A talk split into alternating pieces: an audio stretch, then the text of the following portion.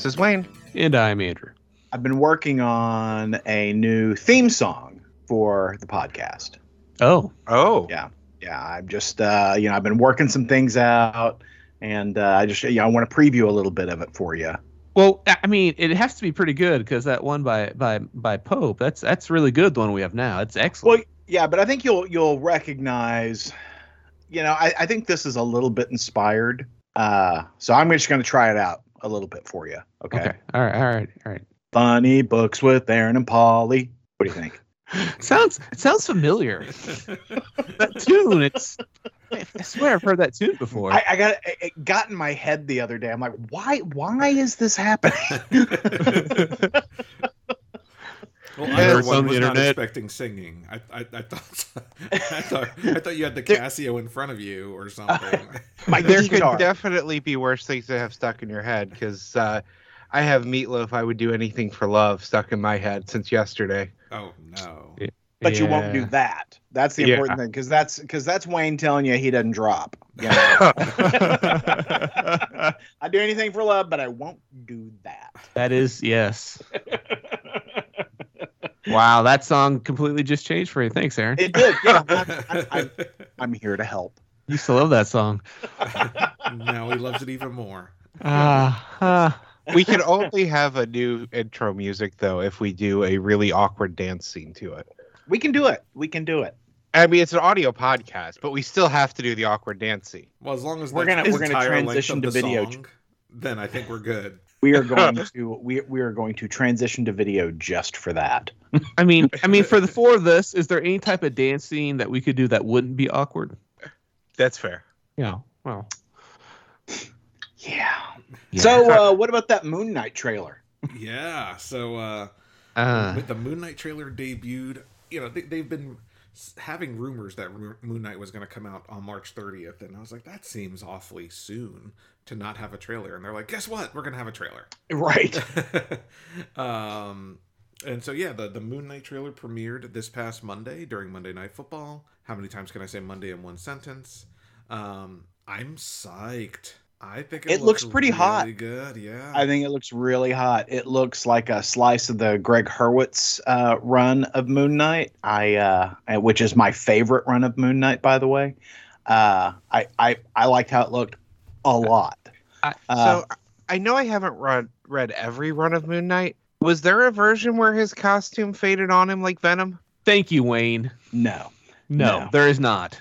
yeah, Well, I have concerns. I have concerns I after mean, watching the perhaps trailer. more recent versions. Perhaps it's more ins- inspired by more recent versions. You know, because Khonshu tried to take over the world. You know, and maybe maybe it's coming from that. I don't know. But yeah, I, I I, did. That was the one thing that I was like, hmm. But then it it it came to me that they may be playing up the "it's all in his head" angle. Right, crazy. Yeah, Yeah, crazy. I was wondering that too. Is it just his insanity? Sure. Yeah, I mean, thi- that, I- that I- could be just a, a- a cut to like a dream that he is having about Right. being enveloped by Khonshu, and that would be absolutely fine. Yeah, I'm looking forward to it. A- And, uh, apparently, this was was something I, that I was a little concerned by. Apparently, it's going to link in a little bit to the Eternals, uh, which I s- which I saw last week, and is I, I know Andrew and I disagree on this, but I felt like it was not good. I mean, it's okay. It's okay to be wrong, Aaron. The Eternals is great. I Um, guess I, and- should, and- I guess I should watch it before March 30th. I don't know. I- Something about me has not uh, has been. I found it. I found it highly objectionable. or In fact, it took me three nights to watch the damn thing. Wow, I plan on watching it, but I really have no interest in it. The trailers just did not ever look good to me. The Like end what- credits were really good. Yeah, my so- question is, is is the tie-in going to be the Eternals, or is the tie-in going to be what happened in one of the end credits of the Eternals? And that may be it, right? Because you know the whole museum, ancient Yeah. artifacts. Well, and I think that's the connection is the the you know the the Eternals artifacts and perhaps the Moon Knight artifacts are all in the same place. Yeah, I, I wonder if that's it as well. I, I just hope with this miniseries or, or this TV show, they don't lean too heavily into his dissociative identity disorder. I, I want it to be part of his character. Obviously, it's it's a key thing to him, but I just don't want him to, to lean into it too heavily and make it more about that than anything else. Yeah, yeah. I that is the the part that I that I I find problematic in the uh, storytelling in Moon Knight because I feel like it frequently gets in the way because every writer wants to deal with it his own way, and I'm like, Yes. God, we just did this, Yeah, you know. Um, And but, if Bush if Bushmaster's in it, I'm gonna have some issues. well, you know, Bushmaster is going to be in it. Oh my god, I mean, he's in 'cause the- everything. I know, think right? Setting that up. Perhaps Bushmaster is set up for season two because he's not the main villain of season one. I, At least I based just on the trailer. you know, so much of the world doesn't know Moon Knight. And, True. you know, while I, I am thrilled that we're getting to second and third tier le- level characters in the Marvel Universe, um, I feel like we're going to get some familiar storytelling. Uh, and I'm just hopeful that it's good familiar storytelling. Um, I the things that I like so much about the Moon Knight character is is that it is very much in certain respects Batman in the Marvel universe. Those are the stories I want to see. I don't I don't want to see him, you know, uh, mired in the same ongoing conflict with Bushmaster, uh, nor do I want to spend a whole lot of time in his mental illness. Um, I don't mind a See, little bit of But it, I think that's I what, don't. I think that's going to be the focus of the first season, though. I think it's Yeah. it's you know it's going to start with Steven Grant, you know, kind of uncovering this history, you know, this this Mark Spector personality, and I, I mean, Mm-hmm. I, I certainly think that the, a decent amount of the first season will probably be focused on that. I, I agree. I just I sometimes that can be really tedious in the storytelling, Oh, yeah. and I'm just hopeful that the the writers are as clever as as I need them to be.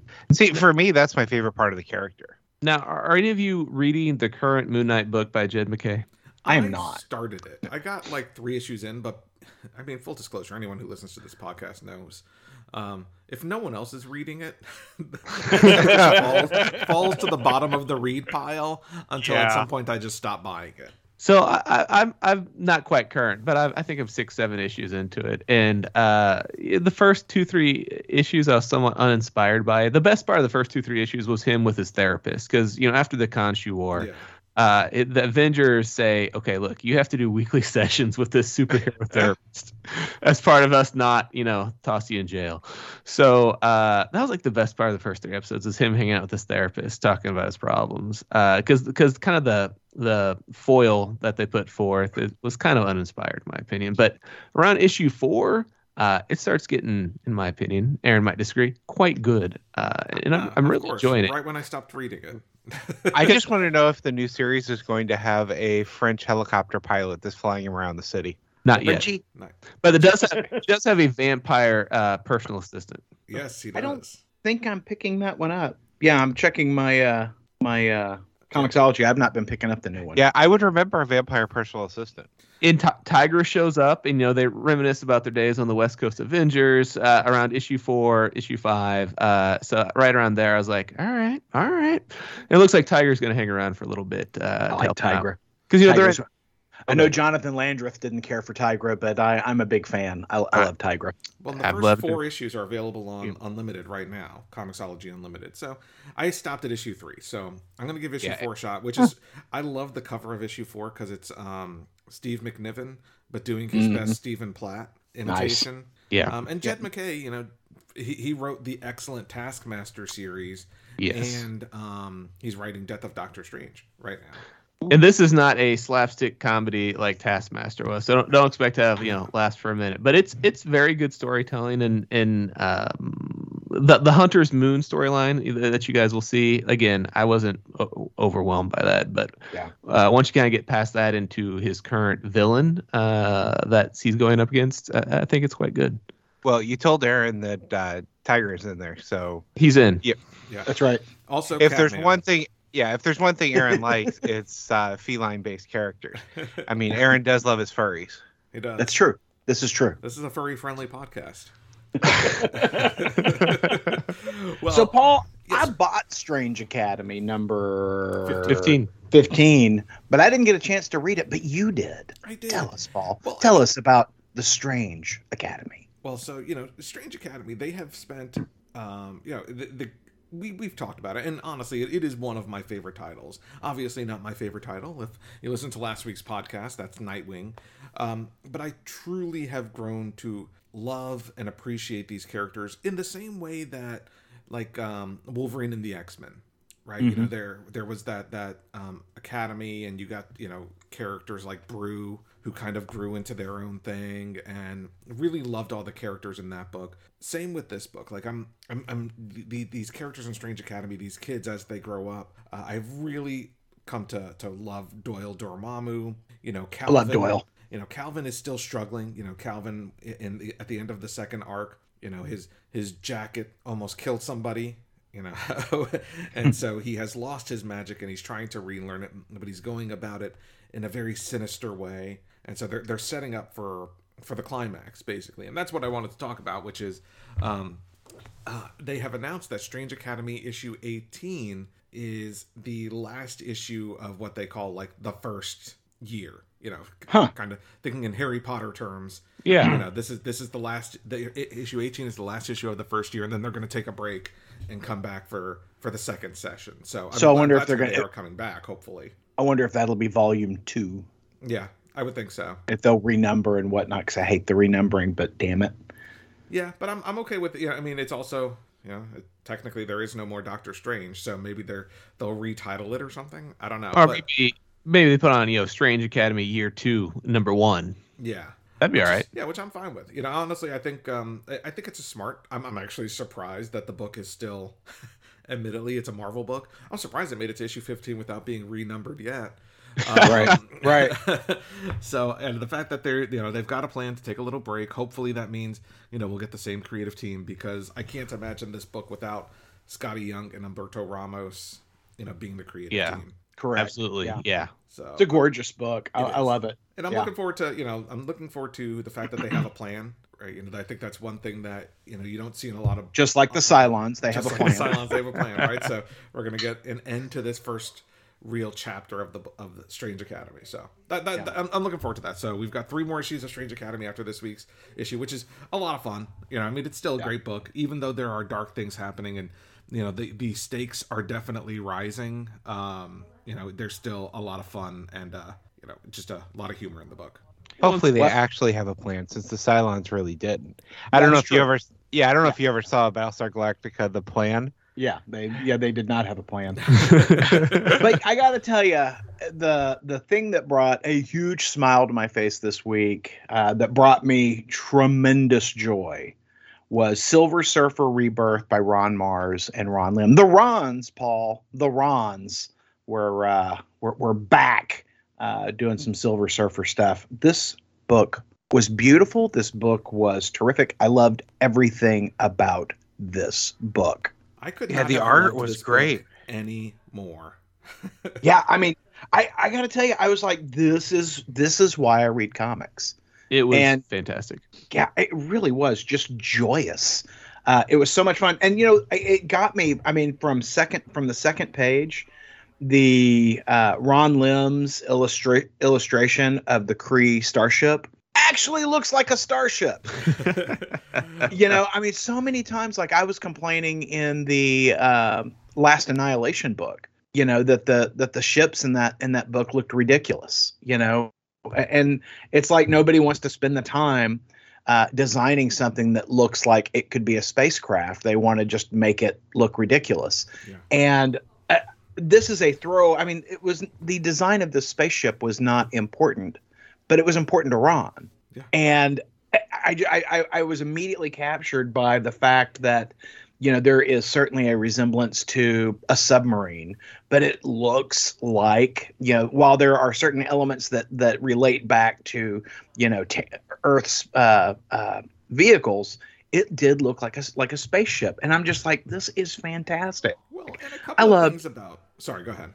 no, I was just gonna say, I just everything on the design aesthetic on this book, the the the character illustrations, uh, the the settings was just so popping off the page. Yeah, The visual art storytelling is amazing. Great. Yeah. The art looked great, and when you get to that uh, page where the surfer shows up, Uh huh. it looks like a panel from you know comics from years past Yeah. Yeah. With the yeah. yellow bar up top, the well, way his little the- sparkle on his Marvels. head. You know, they've Uh-huh. Yeah. Yeah. you know, I, I- I don't think it's. I- I don't want to downplay the importance of Ron Mar, Ron Lim, and Ron Marz in the fact that this podcast exists, right? Because the only reason Aaron and I first started talking is because we found that we had a mutual love of the Silver Surfer, and you know that that for me that was born out of the Ron Marz and Ron Lim run Right. back in you know what was that the the the mid nine early 90s Yeah. Early. take. Yep. You know, so much. You know, Ron Ron Lim and Ron Marz. and It is more Ron Lim, and don't get me wrong, friend of the podcast, Ron Marz is is you know certainly, but Ron Lim. You know, I'm looking. He, his his Silver Surfer arc was at the end of the '80s. It started in in 1987, and you know, his art really kind of you know when I think about the comics that I grew up with, right in the late '80s. Um, you know, I think of Ron Lim art. I think of Silver Surfer. I think of, you know, he took over the Infinity um, storyline art from um, George Perez, starting with the the sequel, The Infinity War. You know, he drew Maximum Carnage. You know, the, the big Carnage crossover in Spider Man. Like Ron Lim was definitely like, you know, he, he he is my childhood. So it's it's almost like almost like a warm blanket to, to Right. read a book and see his art and see his Silver Surfer, and most of all to see his Thanos. You know, spoil. I mean, I'm not spoiling anything. He's on the freaking cover of the second issue. Uh, Well, Ron Lim, Ron Lim is the guy who made X Men 2099 so much fun. yeah, You know. I mean, this is the art style I love. oh yeah. Well, Well, yeah, it's it- it- bombastic. You can. I mean, the Kirby influence is all over it. I just, I, I love it. It's it's beautiful, and and there is no decompressed storytelling in this book. You're A- right. A lot happens. Although I got to the end of this book, and I was like, it, it's over already. I, I don't know if yeah. anyone else had like that reaction. so fast, right? Like, huh? what's it that like? felt really short. I, I went back and counted pages. It's 20 pages uh, by my count. But still, I got to the end and I was Yeah, like, it is short. I, I, I want more. Yeah. It- But you know, that's a that's a good thing, right? We Yes. Yeah. So I'm noticing a trend with Marvel right now. So you look at some of the books coming out. I read uh, Ben Reilly Spider Man number one this week, and that is set between the issues back when Ben Reilly was Spider Man. You know, with no like explanation of what's going on, it jumps you right into those issues like you knew what was going on. Silver Surfer is set during a previous run. Doctor Strange brought back the Doctor Strange from the 70s. Uh, there's been the Spider-Man symbiote that was told between the pages, and this big upcoming Thor anniversary issue that we're all looking forward to is jumping into individual creators' runs. And I have to say, if Marvel is seeing this value in, you know, how much we loved those old books, why aren't they looking at their current books and saying why are these not living up to the old runs? Yeah. well, I, I mean, I think It may be different appeal markets. both, right? I think they, I Yeah. think they are. I think what's happening is, I mean, you see it online, right? You know, a lot of guys our age are. Let's be open. Let's be honest. Are not as open minded as we are, right? So, whoa, whoa. so you know, whereas we are certainly fine with some of the newer interpretations of the character, like a Sam Wilson Captain America and things like that, you know, uh, or you know the, the the changes that have been made in certain characters. You know, there are certainly uh, you know a, a just as big a group of fans that aren't right. They grew up, Oh, with, yeah. you know, the '80s Silver Surfer or you know the the Thor that they grew up with, and that's what they want. And so I think that's I think they're trying to find ways to fit both markets while still trying but you know you have to invest in bringing in new people right i think that that's what it boils down to and that's why these are your side stories and not your main stories because this is silver surfer rebirth we love it it's not going to break the top 10 you know of of sales for the for the year or or the month it's not you know it's not the book that appeals to your your new fresh you know come hopefully you know next generation of comic book reader It's just sad to me because I look at the books out there now. It's like I'm not reading any of the Avengers stuff. Uh, I'm not going. I'm not reading any of the X Men books except for X Men uh, Legends because it is back during the runs I liked, and I'm not going to be reading Spider Man much longer either. I really like continuity. Uh, You know, I love having all of those uh, the history there and it just feels like they want to rush out new first issues and undo everything or just ignore everything that's ever come before and i find it frustrating it's driving me away from the main big two because Well, they're I- just as bad with justice league and with that the thing that I find so upsetting about it is, you know, to your point, Wayne, about you know uh, running away from continuity, is that that's what Marvel was built on. Yeah. Marvel was built on a shared universe uh, where you know Spider-Man's doing something in issue 20 and in the same month the Fantastic 4 can see him across town doing that thing. You know that the, they were all not only were they in the shared, same universe, they were in the same city at the same time, and their stories would cross over uh, without having to buy you know five different crossover books. Um, I miss those days. You know, it, it is the reason why the Marvel Cinematic Universe has been so successful because shared universe and ongoing continuity. But it, it gets harder and harder, and we've talked about this before for for writers to keep up with what the hell's going on. That's why we used to have the Marvel hand uh, the, the handbook to the Marvel Universe. Remember that Yep. in all of its Yeah. various iterations. Um, I like the continuity and I, I hate the reshaping and the just ignoring it. And you'll hear writers say, "Oh, well, that's not important." Well, it's not important to you, but it's important to your to a certain section of the fandom, which are frequently characterized as trolls. uh, I don't think that's us. I don't. I don't think we're those guys. But I do think we are those guys that really enjoyed that time and space in the Marvel universe where things were interconnected and continuity mattered. Um, I think continuity is just good storytelling. Yeah, Um, we're not we're not the people that are resistant to any form of change to the characters. Right. We just want to see the change acknowledged in the next series and not Right. just ignored. Right. Uh, yeah. The one thing I'll say about uh, Silver Surfer Re- Rebirth is, you know, typically speaking, when you reunite these creative teams, uh, it doesn't land. You know, you can't go home again. That the the magic that they had back when they were, you know, uh, in their heyday just just isn't going to show up again. And I did not feel that in this book. I I I, I loved everything Ron Mo- Ron Marz was telling me and I loved everything that Ron Lim was showing me. I just freaking loved this book. And hey, Yeah. just, just put early contender for favorite cover of the year. Damn straight. I Yeah. I made that same note. I was like, okay, uh, you know, beat this, everyone else. You know, when Yeah, your I- point about, I'm sorry, go ahead, Aaron. no, I I'm just gonna say the same thing I already did. So yeah, go ahead. well, to your point about you know revisiting old storylines, or to our point, right? Uh, you know, I, DC announced this week via Entertainment Weekly um, and Yahoo that you know for the 30th anniversary, yes, 30th anniversary of the death of Superman, um, that you know this year, I think it's April is when the book will be published in Justice League number 75, just like it was Superman number 75. Um, they will be killing the Justice League, and uh, you know Bendis won't be writing the book. It's actually going to be written by Joshua Williamson. He says it's basically the third arc or you know third chapter or whatever of of what he's been building with Infinite Frontier and then Justice League Incarnate and now the death of the Justice League.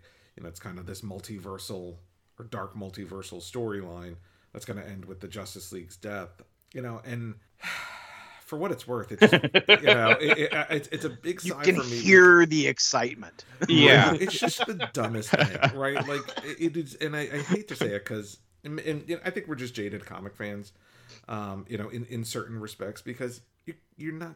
First of all, didn't the, I mean, how many times have one or more of the Justice League been taken off the table simultaneously, right? Like it just happened at the end Uh-huh. of um, Scott Snyder's Justice League arc, where they were shot to the other end of the universe, and everyone thought they were dead, and people had to take over, and blah blah blah. But then they came back, but then Wonder Woman was dead, and now Wonder Woman just came back, and now I guess she's gonna re-die, and it's like how like Yeah, is she even? I didn't even realize she was back because you look at the Justice League comic book and it's got all of these characters that aren't actually the current versions of the characters in their books. You know, it's got the Clark Kent Superman still, and he's not the current Superman. yeah, it's You know, weird. Wonder you know, Woman it's- is not the current Wonder Woman, and these are the characters they're going to focus on and kill. Well, And, and I'm and, very and we confused. Sorry, go ahead, Andrew. We've read comic books enough that we know that none of these people are going to stay dead. Period. So Yeah. to me, to to me, the impact of a death of a hero is the surprise factor that you don't see it coming. So when you announce in the press, you know, uh, well ahead of time, hey, just so you know, we're gonna be killing these five people in a couple months. I mean, that takes any any interest out of it because you know they're not gonna stay dead. So really, it's the surprise factor for me. They're like, you're like, it's it's that oh shit moment. We're like, oh shit, they just Right. killed this, you know, the Yeah. Justice League. they're trying to recapture the gold that was the death of Superman, where even though they announced it, it still had impact. And you can't capture that lightning again. It was a perfect timing of There was a slow news day. The story hit, and it just went viral. Well, I mean, we had the internet to go right? viral. You know, they had a multi-year plan for to bring him back, but we didn't know that. And so I think you know nowadays we know okay, there's an 18 month cycle at this point, and I think part of the issue is that the cycle keeps decreasing. You Yeah. know, the, the, the keeps shortening. You know, that when when Superman died, I think it was two years before he himself came back Right. right? Because you had the funeral for a friend, then you actually had a break, then you had the reign of the Superman, then he Right. finally came back. You yeah, know? there were there was at least four months in Well- there where there was no Superman book being published before they started bringing in the four Supermen. Yeah, and if you if you look at it in terms of not just you know the character of Kal-El returning, but actually Superman returning to his classic uh, uniform, I mean, yeah, it's a full two year period where you know you've got the absence of the traditional Superman, and when he does return, he has a mullet, so you know. Yeah, and it's, it's worth it. You know, That's tragic. Tragic. Well, and you know, one of my confused, one of the most confusing aspects for me of this, you know, looking at the characters that are dying, or at least it's implied, it's Aquaman, Batman, Wonder Woman, uh, John Stewart, Green Lantern, and Superman. And you know, half of those characters are pretty mired in storylines right now. Yeah, now. that's what I don't the get, War like- World saga is nowhere near over for Superman. Yeah, he is not going to be back on Earth in April.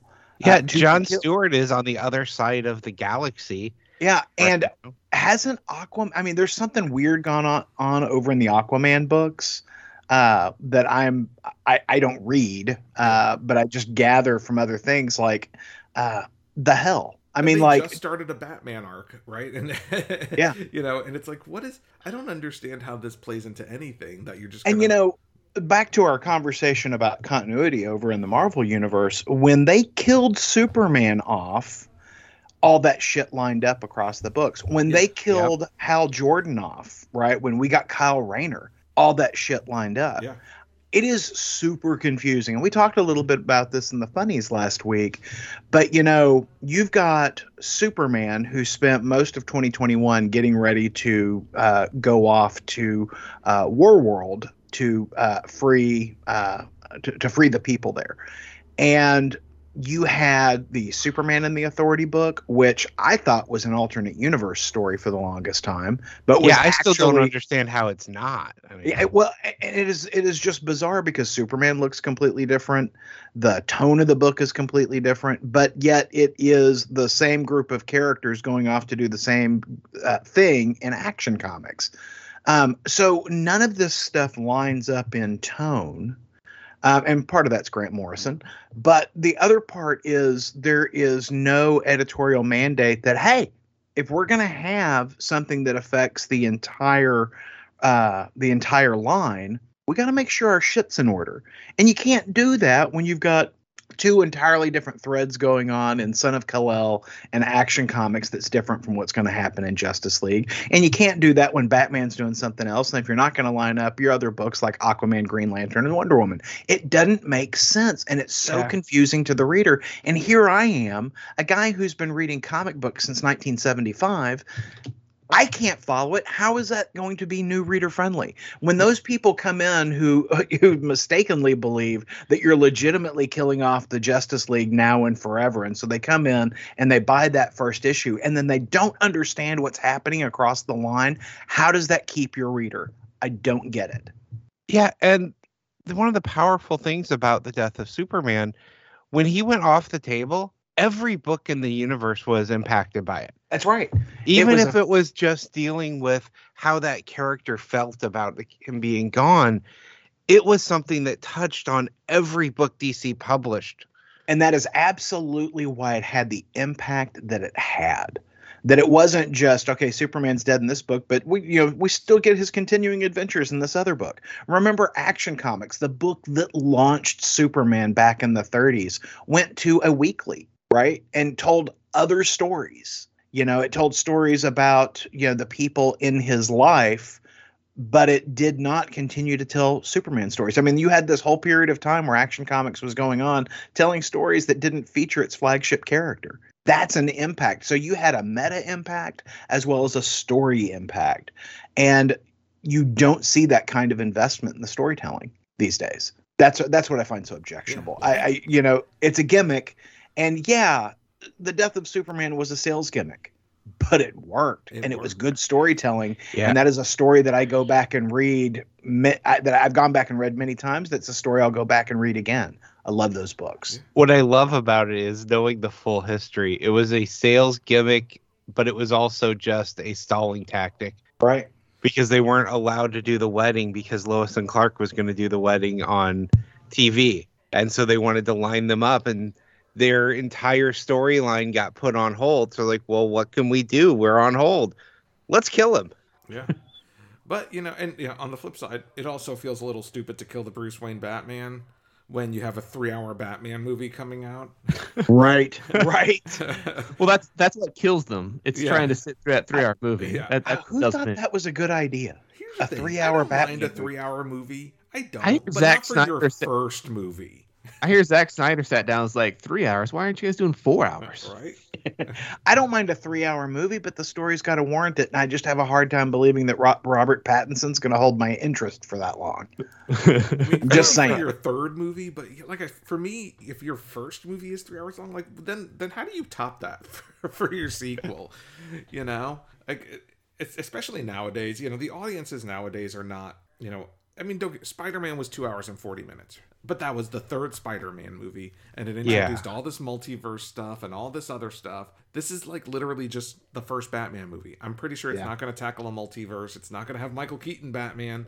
You know, there's it. All it really has to do is set up this new Batman universe, and it's three hours long. Like for that, Yeah. just make it an HBO Max TV series. Yeah, I'm kind of looking forward to it still. I'm still I- I looking I'm forward still to looking it. forward Yeah. to it, but three hours does feel excessive to me. And- And, and, and, and- I know I'm being negative because you know we, we went from the positivity of Silver Surfer Rebirth to all this negativity. Um, but you know, it, it feels excessive to me. I like Every a long trailer movie has- as long as it makes sense. You Yeah, know, I- every right. trailer for this has me excited. So, three hours, I don't have an issue with this. I've watched a lot of three hour movies that don't feel like they're three hours because I'm excited to be watching them. And then I've seen things like, you know, I'm going to go back to your baby there, Paul. The uh, Snyder Justice League seriously needed an editor because it has horrible pacing issues. So good. I was gonna make a reference about. I just as long as this Batman movie doesn't spend you know 30 minutes with him in the future talking to the Joker, I, I'll be okay with it being three hours long. Ah, Ah, ah, Yeah, somebody needs to take these creators and just give them editors and force it to be edited. I do love how Paul has it entered into the show notes today. The Batman is three goddamn hours long. and he loves the Zack Snyder Justice League, which is over four. I do, but I was able. Yeah. But I was able. But that was a. First of all, that was seven superheroes, and and it was the culmination of a multi-movie arc. This is the first movie. Like for me, I don't have a problem with a Batman movie being three hours long. Again, I have a problem with the first Batman movie being three hours long. I feel like that I sets have a- unfair expectations. I, I I think my problem with it is that I am not sold on the actor, and uh, I'm not convinced of the vision of the director. Uh, I I could be completely wrong. I could go in there and go, man, that was three hours short. I hope. You know? to, I hope to be wrong. Yeah, yeah. the trailers have me so excited for this that I'm convinced on the direction of the director because it looks good. I- I'm with Wayne, and of course, we all know that people can put together trailers that, That's that right. seem amazing. And, and so this could be could get in there, I- and I could hate it, but the trailers have got me hooked. the trailer for Highlander 2: The Quickening looked fantastic. I'll take your word for it, Grant.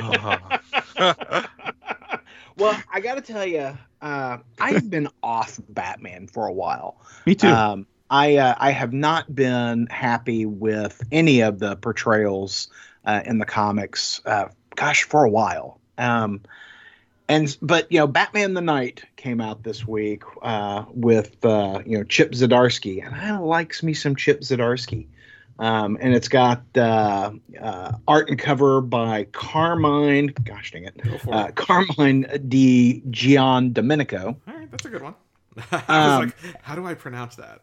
Yeah, Giandomenico. Gian Domenico.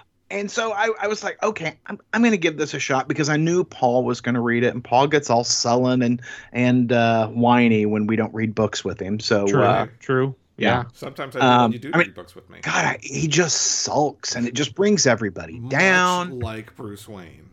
he wears nothing but black. He, he gets comes home with these bruises on his knuckles that he won't explain That's where right. he gets them from. I joined the Right. Fight Club. He starts talking about how criminals are are a uh, a superstitious and cowardly lot.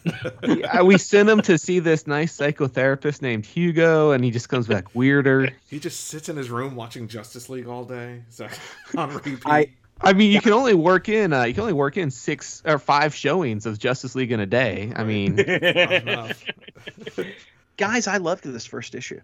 it was really good. I I was I was surprised at uh, how much I enjoyed it. I mean, because you know, I feel like I, I I have read the Batman origin story, you know, umpteen different times, but you know, I, I feel like there's a there is an interesting take on the growth of Bruce Wayne from.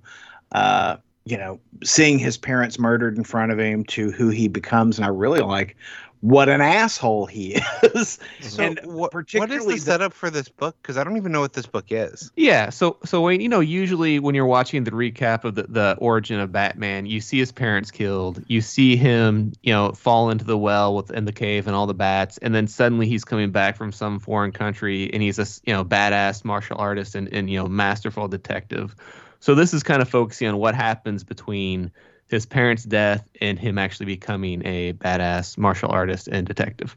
Well, and how Alfred parents him through some things. Oh yeah, Uh, you Well- know, there there is a, a great bit where uh, Bruce Bruce in, intervenes with a bully, right, and you know kicks the bully's ass, and then continues to punish the bully, such that the bully winds up withdrawing from school. Uh, I, Well, I go and I would say I would say there are parts that deal with Alfred's failure as a parent. yes, yeah, it's a little hit and miss. Yeah. It's a little hit and miss. He's doing his best. Yeah, I Alfred's doing what, what Alfred does, and you know he's also taking lessons from uh, his girlfriend in school. Um, you know, helping there the people in his life are influencing who he's going to be, Yes. and I, I found this a really interesting take on the character. And you know, I don't mind reading a Batman origin story as long as you're telling me something new, and I very much enjoyed this perspective. well, I love the fact that they focus on in a couple different ways through Hugo and and and Alfred and and his girlfriend that he's not after justice. No, He's after, he's after vengeance. that is correct. He wants to make people pay for what they've done.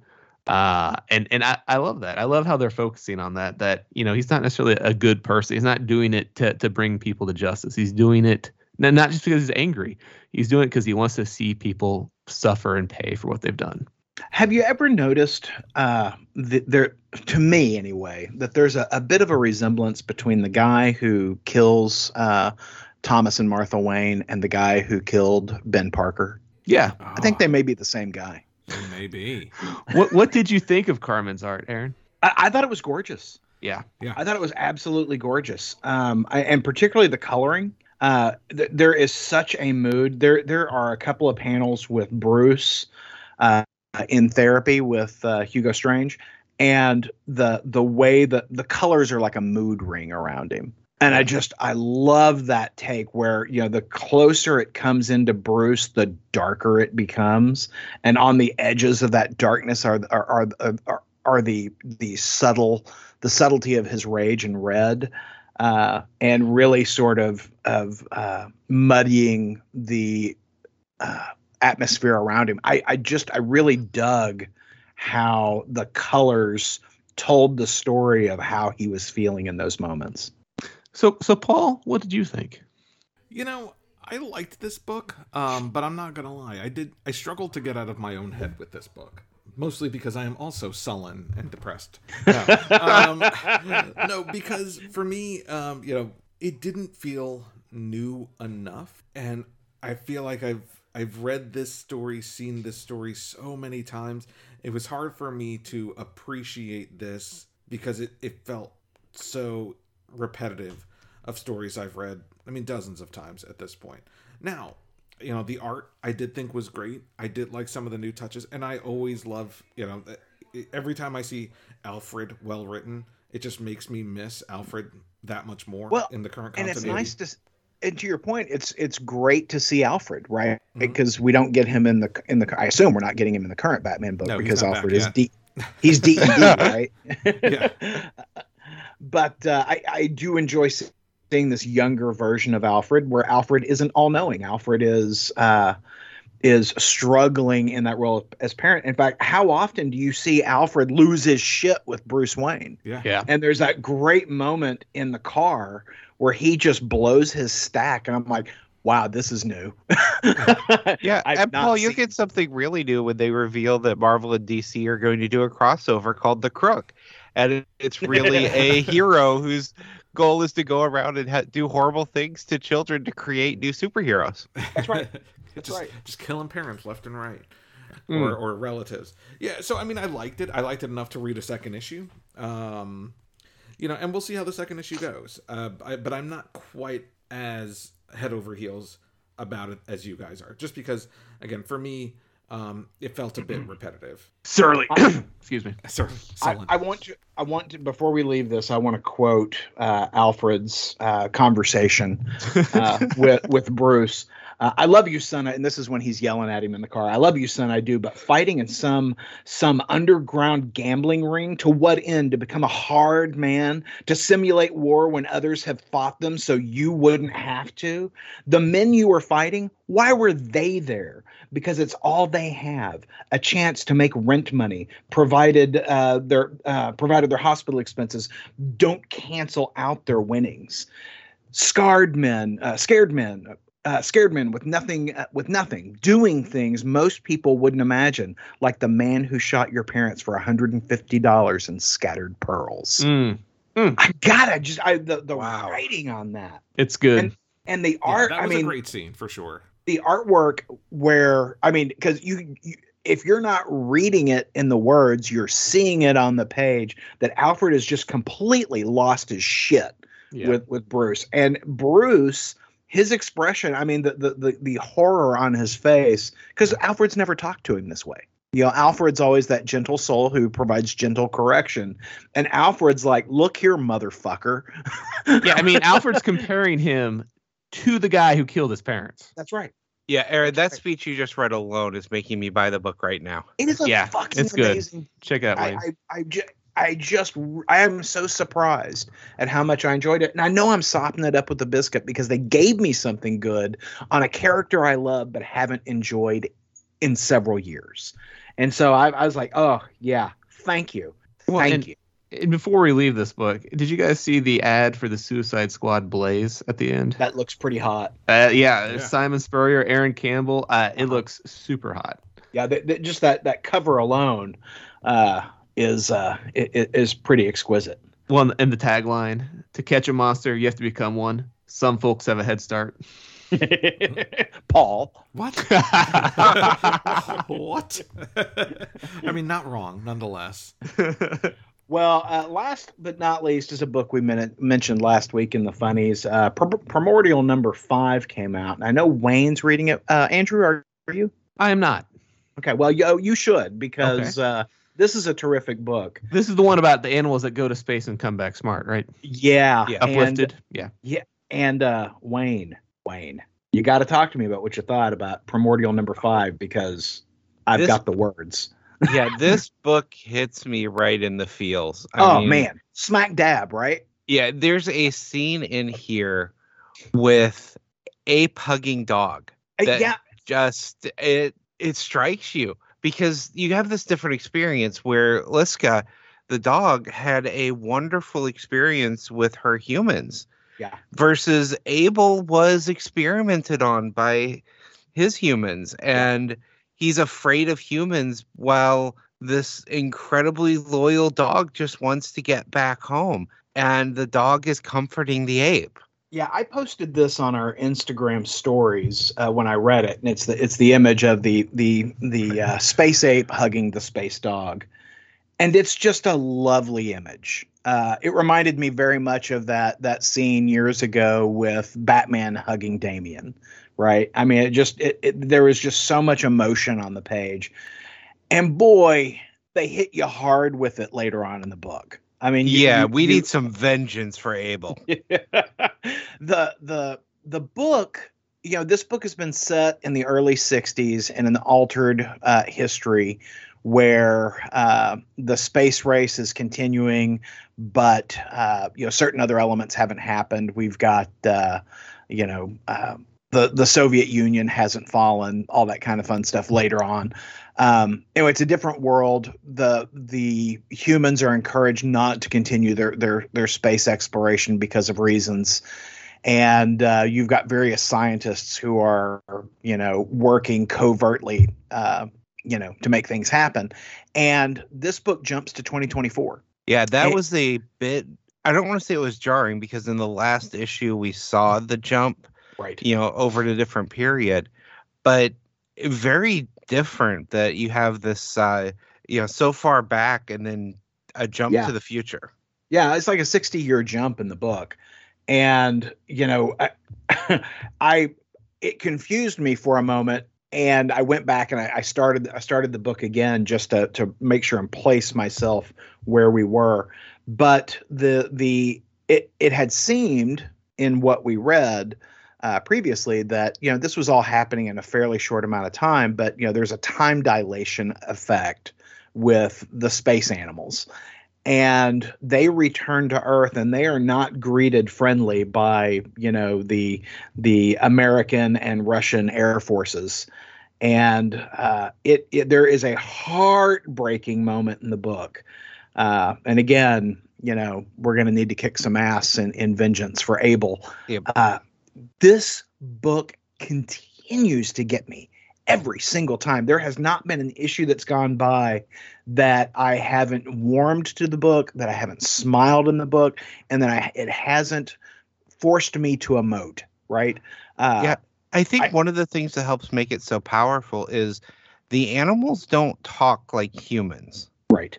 They're uplifted, but it's very simple things like all bad yeah, and well, and it's it's from their perspective, right? I mean, just because they've been given the ability to communicate, uh, you know, verbally, they have not been given our perspective. They still see the world through theirs. So, you know, the Russian dog Laika, uh, very much sees the world through the love of his handler. You know, his handler was gentle, gentle with him. Able, and I forget the monkey's name. Uh, but you know they did not have a similar experience. You know they had very much you know uh, lab experiments that kind of thing. And they don't they don't they don't think earth is home you know yeah. whereas whereas the russian dog does. And Laika um, is you see the other side of that. Laika's human really does love her. Yeah. And she is still trying to get the message to her and trying to get her back. And even as an old woman now, you still yeah. feel for her trying to get her dog back. Yep. It's a great book. I I, I love this book so much. Uh, I, I think the artwork is terrific. The storytelling is terrific, uh, and it's certainly aimed right at me. Uh, it's it's it's a great book. Yeah, I say, and that that picture, the ape hugging dog, yeah. just it hit me. Yeah, and you know the covers are great. I, there's just there, there's sort of a uh, mixed media sort of element to the design in the book that I very much enjoy. I just like everything about. It. It's a great book. It's a great book. So Andrew, I need you to I need you to go get caught up on. I need I, you need me hype on. You know, I, I spent a little time this week reading reading. I think I'm the only one who, who read She-Hulk number one, but it sounds no, like I read it. You did read it? Oh yeah. I know it's not on the outline, but what'd you think about it, Wayne? Oh, I loved it. Me too. It was fantastic. like I've never had. It, it's written by Rainbow Royal Rowell, who, who uh, from my research, the only comic book work she's done before was the 2017 run Runaways, uh, and she's mainly like a young uh, young adult author.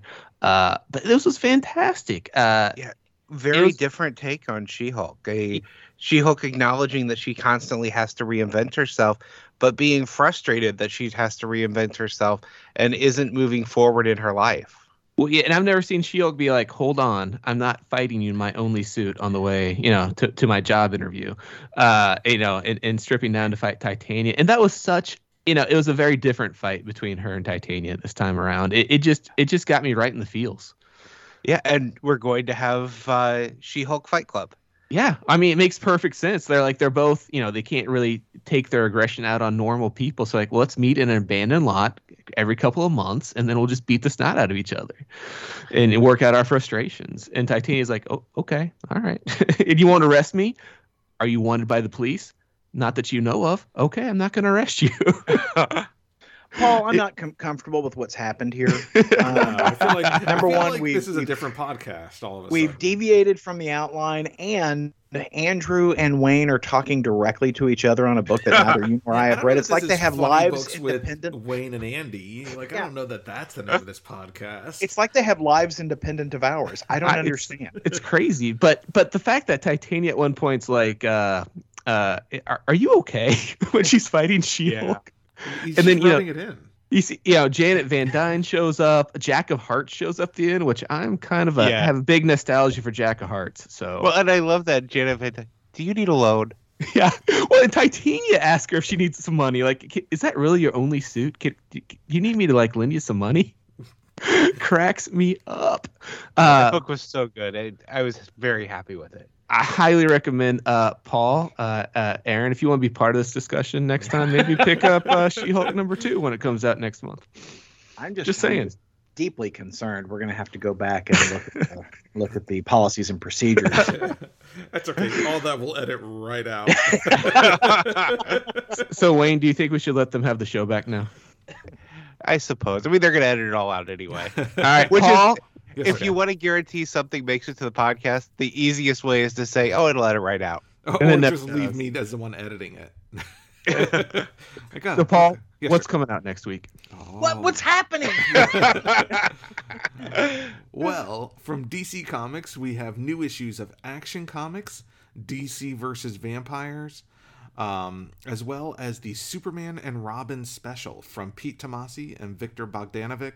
Um, features, uh, you know, Jonathan Kent Superman teamed up with Damian Wayne Robin, and Pete Tomasi, you know, wrote the the Super Sons stuff, and so he's he's doing a special with them in their their current state.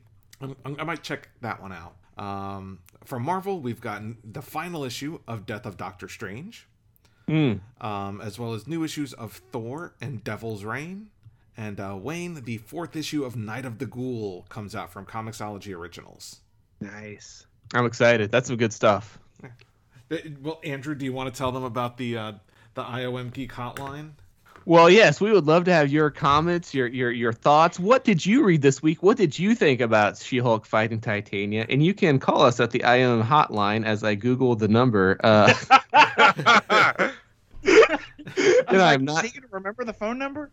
I, I don't because you always tell me. 972-763-5903. That number once again 972-763-5903. And if we use your voicemail on the show, you could win Andrew because uh, clearly he's not working out. uh, you can also hit us up on social media, IOM Geek on Facebook, Instagram, or Twitter. All right, guys, we'll do this all over again, and uh, we will have a uh, meeting beforehand to remind folks of their place. Bye. See ya. Podcast theme music graciously provided by Mark Andrew Pope. For more information, visit markandrewpope.com. Funny Books with Aaron and Polly is a production of ideologyofmadness.com. No Spider Man clones were harmed in the production of this podcast.